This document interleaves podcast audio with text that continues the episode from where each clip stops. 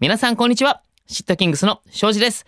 僕たちシットキングスは毎週日曜日の朝8時から東京 FM でシットキングスのダンサーだって喋りたいを担当しております。ここオーディではシットキングスの本編以外でも喋りたいをお送りしたいと思います。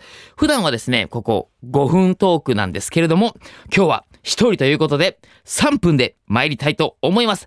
3 minutes talk スタートボヨヨヨヨヨヨヨということでですね本編の方でいろいろと皆さんのお悩みを、えーどうでもいいとかしょうもないみたいなですねお悩みを送っていただいたんですけれども、えー読み切れなかったのでここでも紹介していきたいと思います。早速いきましょう。ラジオネームボリアンナさん。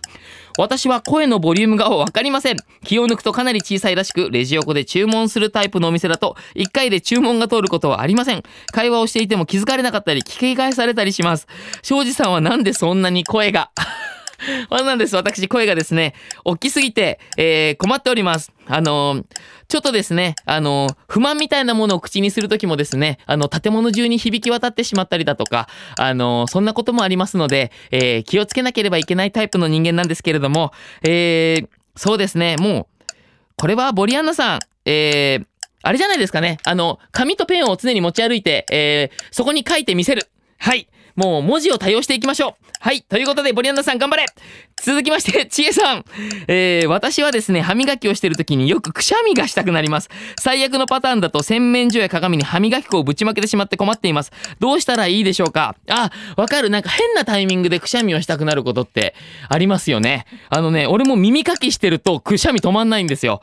そういう時すごい困るなと思うんですけど、えー、くしゃみね、どうしよう。もだ、鼻に、鼻に、えっ、と、ティッシュを詰める。